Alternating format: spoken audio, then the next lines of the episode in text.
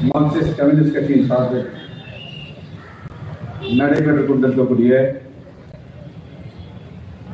கண்டன ஆர்ப்பாட்டத்தினுடைய தலைவர் மரியாதைக்குரிய தென்சென்னை மாவட்டத்தினுடைய செயலாளர் தோழர் வேல்முருகன் அவர்களே ஆர்ப்பாட்டத்திலே பங்கேற்று கண்டன உரை நிகழ்த்துவதற்காக வருகை தந்திருக்கக்கூடிய மார்க்சிஸ்ட் கம்யூனிஸ்ட் கட்சியினுடைய மாநில செயற்குழு உறுப்பினர் தோழர் குணசேகரன் அவர்களே ஆர்ப்பாட்டத்திலே வருகை தர இருக்கின்ற சோழிங்கநல்லூர் சட்டமன்ற உறுப்பினர் தோழர் அரவிந்த் ரமேஷ் அவர்களே இந்த ஆர்ப்பாட்டத்திலே பங்கேற்று கண்டன உரை ஆற்றுவதற்காக வருகை தந்திருக்கக்கூடிய தென் சென்னை மத்திய மாவட்ட தலைவர் காங்கிரஸ் கட்சியினுடைய தோழர் முத்தழகன் அவர்களே மதிமுகவினுடைய தென் சென்னை மாவட்டத்தினுடைய செயலாளர் மாநகராட்சி மாமன்ற உறுப்பினர் தோழர் சுப்பிரமணிய அவர்களே வருகை தர இருக்கக்கூடிய விடுதலை சிறுத்தைகள் கட்சியினுடைய மைய மாவட்ட செயலாளர் தோழர் ஜேக்கப் அவர்களே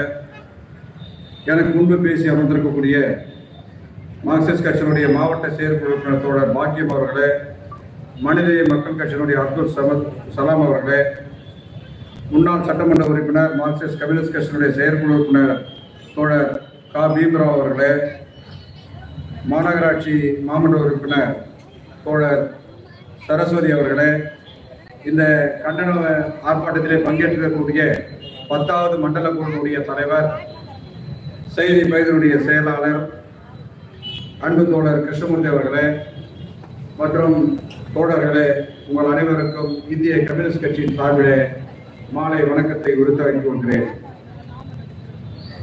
மக்களால் தேர்ந்தெடுக்கப்பட்ட மாநில அரசுகளுக்கு எதிராக ஆளுநர்களை வைத்து மத்திய மோடி அரசு ஒரு எதிர் அரசியலை எதிர்க்க ஒரு அரசாங்கத்தை நடத்தி வருவது நாம் எல்லோரும் தெரிந்த விஷயங்கள். இது ஒரு மாநில அரசுக்கு வழங்கக்கூடிய ஒரு நிதி சம்பந்தப்பட்ட பிரச்சனை மட்டுமல்ல. ஒரு மாநில அரசுக்கு நிதி கொடுக்கவில்லை. அந்த நிதியை கேட்டு இந்த ஆர்ப்பாட்டம் என்பது அது மட்டும் அல்ல ஒரு மோடி அரசாங்கம் என்பது ஒரு ஒரு சாதாரணமாக ஒரு மத்திய அரசு என்று அது நாம் கடந்து போக முடியாது. மோடி அரசு தலைமையில் இருக்கக்கூடிய அரசு ஒரு ஆர்எஸ்எஸ் அரசு. ஒரு ஆர்எஸ்எஸ் சித்தாந்தத்தை உள்வாங்கிய அரசு இந்திய நாடு முழுவதும் இந்த மத்திய அரசை கையில் வைத்துக் கொண்டு தன்னுடைய சித்தாந்தமான இந்துத்துவ கொள்கைகளை இந்தியா முழுவதும் இருக்கக்கூடிய அத்தனை மாநிலங்களிலும் இன்றைக்கு மிக வேகமாக அவர்கள் செயல்படுத்தி வருகிறார்கள். அது புதிய கல்விக் கொள்கையானாலும் சரி இன்றைக்கு இருக்கக்கூடிய அத்தனை திட்டங்களிலும் நாற்பத்தி நாலு தொழிலாளர் சட்டங்களை நான்கு சட்டங்களாக மாற்றி இருக்கிறார்கள் இது மட்டுமல்லாமல் இன்றைக்கு ஏராளமான பொதுத்துறைகளை எல்லாம் தனியார் மயமாக்கி இருக்கிறார்கள் இந்த தனியார் மயமத்தை ஆக்கிவிட்டு அந்த பணங்களை எல்லாம் தன்னுடைய நண்பர்களுக்கு அதானி அம்பானி போன்ற நபர்களுக்கு அந்த பணங்களை எல்லாம் அவர்களுக்கு செலவு செய்து கொண்டிருக்கிறார்கள் கொடுத்து கொண்டிருக்கிறார்கள். லட்சக்கணக்கான கோடி ரூபாய்களை நம்மளுடைய வங்கி பணத்தை எடுத்து அவர்களுக்கு லோனாக கொடுத்து கொண்டிருக்கிறார்கள். இதையெல்லாம் எதற்கு? அவர்களுக்கு பணம் கொடுப்பதன் மூலமாக இந்த ஆட்சியை கார்ப்பரேட்டின் மூல துணையோடு பாதுகாத்துக் கொள்ள முடியும் என்ற ஒரு எண்ணத்தின் அடிப்படையில் பெரும் முதலாளிகளுக்கு வாரி வாரி கொடுக்கக்கூடிய இந்த அரசு அதன் மூலமாக பல லட்சம் கோடி ஊழலை செய்து கொண்டிருக்கிறார்கள் மறைமுகமாக. இந்த பிஜேபி அரசு வருவதற்கு முன்பு என்ன சொல்லியது? ஊழலை ஒழிக்க போகிறோம் கருப்பு பணத்தை நாங்கள் தடுத்து நிறுத்த போகிறோம் மீட்டெடுக்க போகிறோம் என்றெல்லாம் சொன்னார்கள். இப்பொழுது எங்க இருக்கிறது? ஏதாவது ஒரு இடத்துல கருப்பு பணம் என்ற ஒரு பணத்தை இத்தனை லட்சம் கோடி நாங்கள் மீட்டோம் என்று இந்த மோடி அரசு சொல்ல முடியுமா? அதற்கு மாறாக என்ன செய்து கொண்டிருக்கிறார்கள்?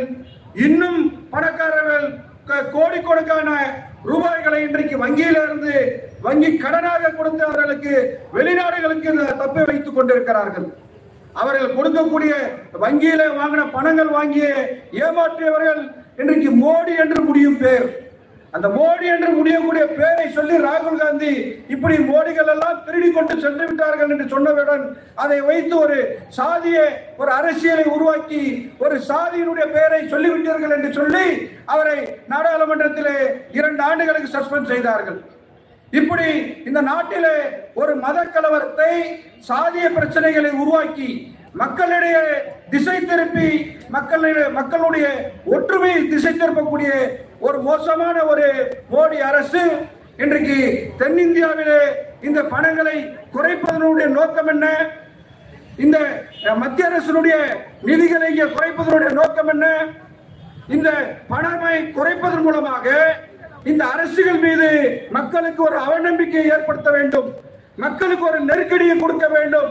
அந்த நெருக்கடிகள் மூலமாக இந்த அரசுக்கு எதிராக மக்கள் கிளர்ந்து எழுவதன் மூலமாக அதிலே ஆதாயம் தேட முடியும் என்ற ஒரு ரொம்ப கேவலமான ஒரு அரசியலோடு இந்த மோடி அரசு செய்து கொண்டிருக்கிறது.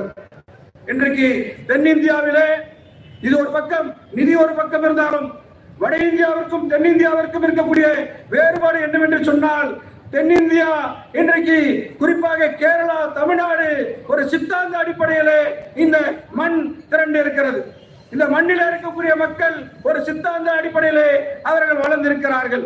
இன்றைக்கு மதவாதத்துக்கு எதிராக சாதியவாதத்துக்கு எதிராக மத நல்லிணக்கத்திற்கு இந்த மக்கள் உதாரணமாக வாழக்கூடிய வகையிலே இன்றைக்கு தமிழ்நாடும் கேரளா இன்றைக்கு வளர்ந்து கொண்டிருக்கிறது. இந்த மக்களிடையே அவர்கள் இந்துத்துவ கொள்கையின் மூலமாக ஒரு பிரிவின அரசியலை செய்தால் எடுபடாது என்பது அதை புரிந்து கொண்டு ஆளுநர்களை வைத்துக் கொண்டு அரசியல் செய்து கொண்டிருக்கிறார்கள். கேரளாவினுடைய அந்த அரசை அவர்கள் தொந்தரவு செய்யக்கூடிய வகையிலே அங்க இருக்கக்கூடிய ஆளுநர் என்ன செய்கிறார்? ரெண்டாயிரத்தி பத்தொன்பதாம் ஆண்டு அந்த ஆளுநர் ஒரு பிரச்சனையை துவங்குகிறார். அதுல அது என்ன பிரச்சனை என்று சொன்னால் ஒரு ஒரு இந்தியா முழுவதும் இருக்கக்கூடிய அறிஞர்களை கூட்டு ஒரு மாநாடு நடக்கிறது. அந்த மாநாட்டிலே சிஏவை ஆதரித்தவர் பேசுகிறார்.